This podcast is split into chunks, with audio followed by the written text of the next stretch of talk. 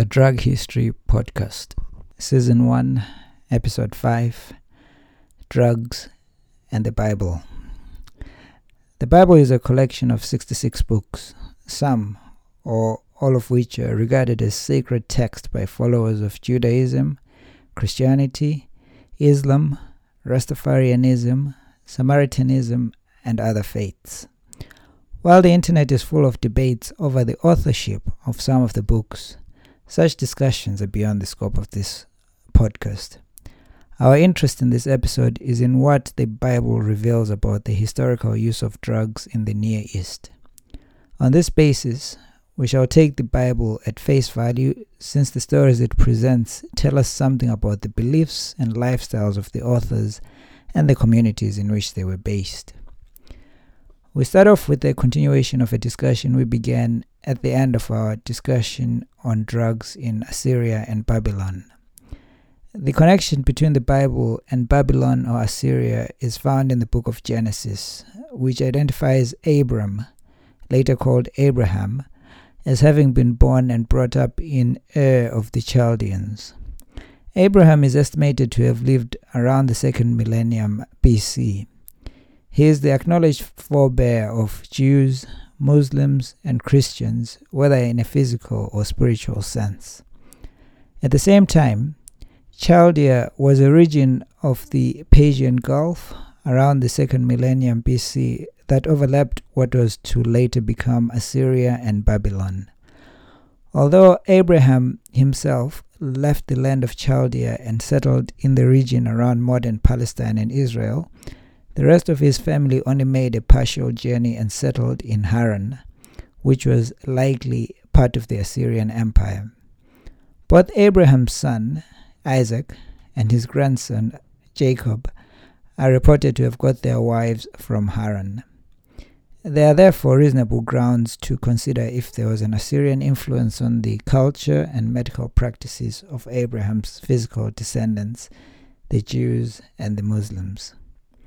In our episode on drugs in Assyria and Babylon, we highlighted how those peoples were polytheistic and believed that different demons were responsible for different ailments.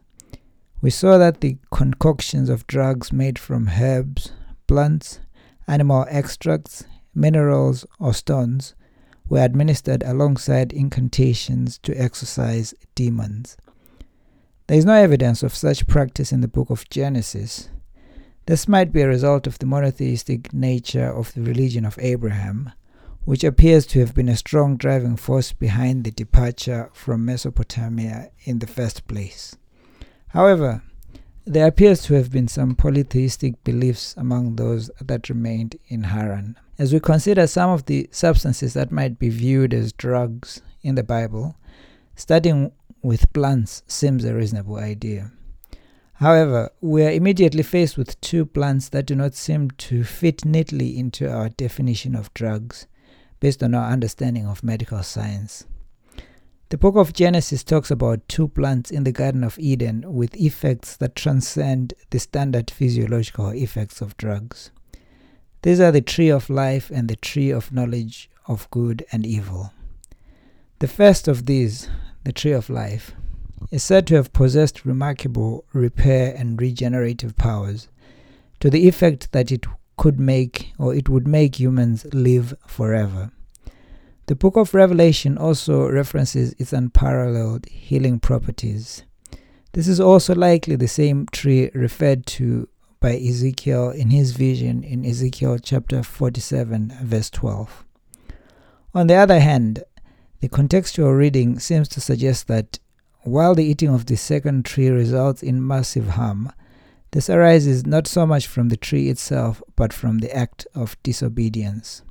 It would obviously be amazing to get a sample of the first tree and evaluate its components, finding out its constitution in terms of vitamins, amino acids, growth factors, or whatever else would produce such profound beneficial effects.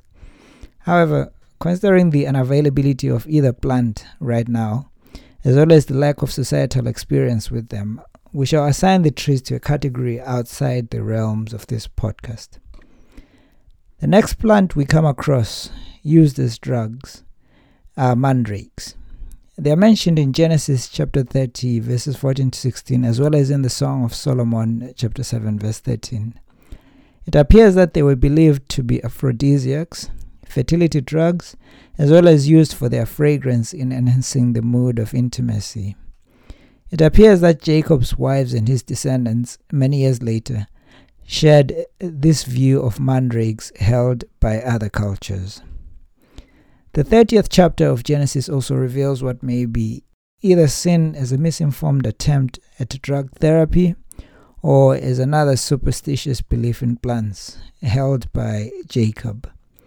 In this case, Jacob uses fresh sticks from the poplar, almond, and plane trees to attempt to influence the phenotype of the offspring from livestock.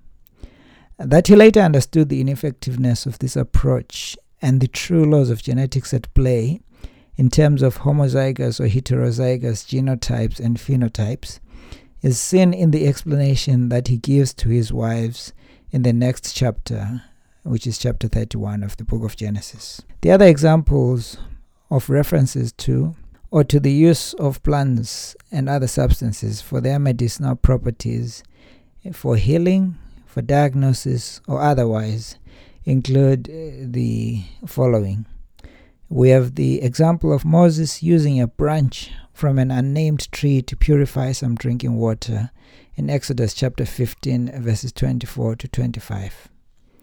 In Leviticus chapter 12, verses 14 to 16, we see a reference to the use of hyssop in a ceremonial cleansing process for a person who has been healed of leprosy. When taken together with Psalm chapter 51, verse 7, in which David pleads to be cleansed with hyssop after his crimes, we see that this indicates that the plant was seen as antimicrobial, antiseptic, or at least as having an effective cleansing ability. The third example is Numbers chapter 5, verses 11 to 31, which contains a hard to swallow diagnostic test for adultery made from holy water and dust, alongside barley flour and the saying of blessings and curses.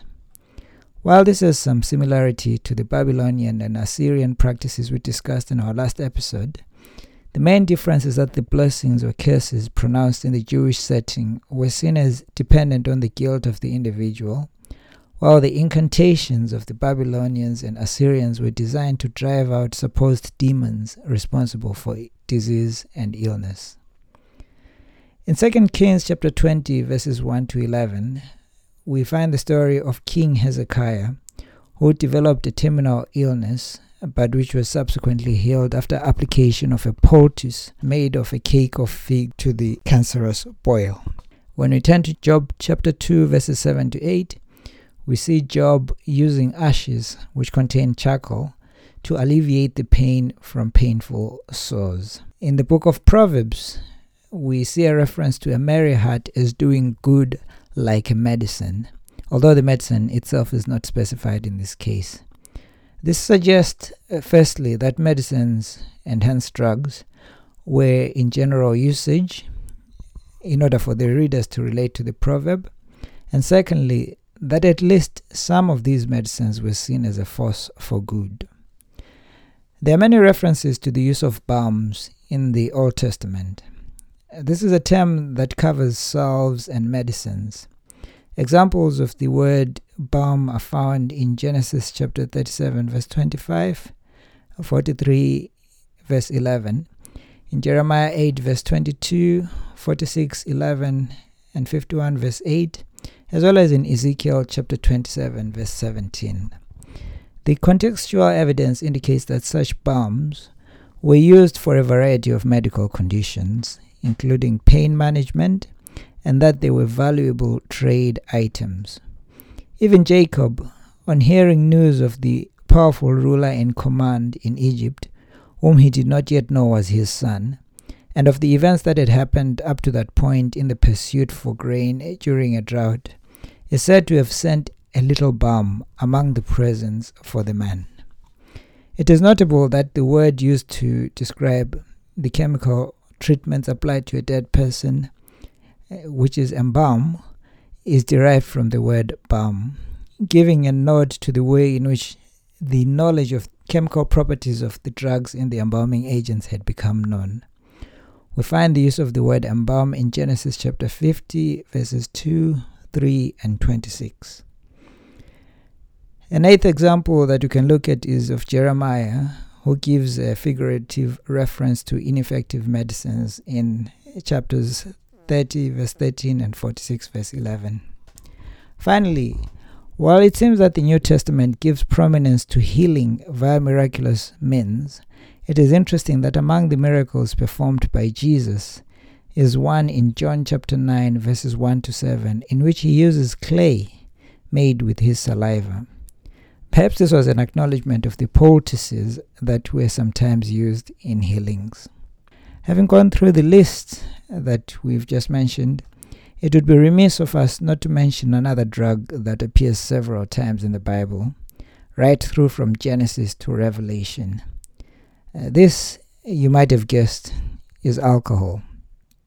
In fact, one can argue that this appears more than any other drug in the Bible. A rudimentary count of the number of occurrences of the word wine in the King James Version shows that it appears a minimum of 267 times. As such, we would need a whole series to look at the subject of wine and the Bible. If you search online, you will also find many sites dedicated to either the condemnation or support of alcohol consumption based on selected Bible references. However, it appears that many of these sites give arguments based on a superficial evaluation of the text, mainly based on the English translations of the original languages. Scholarly research suggests that the term wine in the Bible was used both for alcoholic beverages and for unfermented grape juice. In general, it appears that the favorable references relate to the unfermented juice, while the unfavorable references relate to the alcoholic beverages. Among the deleterious effects highlighted as caused by alcohol are drunkenness, poor decision making, poor behavior, numbing of the mind, alcohol addiction, and being a symbol for spiritual confusion and slavery. On the other hand, there are positive references to unfermented wine as being useful for pleasurable consumption as well as treatment for some medical conditions. There is uh, one reference in the book of Proverbs uh, to the use of strong wine for those who are perishing, and this has been interpreted as most likely referring to the pain numbing properties of alcohol in an age when there were no general anesthetics or palliative drugs for those in terminal pain. Uh, having said this, one may note that many Jews and Christians seem to enjoy a tipple or more every now and then. We may in future return to the discussion of the use of alcohol in the Bible. However, it is useful to remember the current recommendation of the National Health Service in the UK, as well as a Medscape review uh, that argue that there is no safe level of alcohol consumption, with alcohol being associated with high risks of various cancers, neurotoxicity, and cognitive decline, such as with dementia. We shall cover this in a future episode looking at the history of alcohol. Thanks for listening. See you next time on the Drug History Podcast.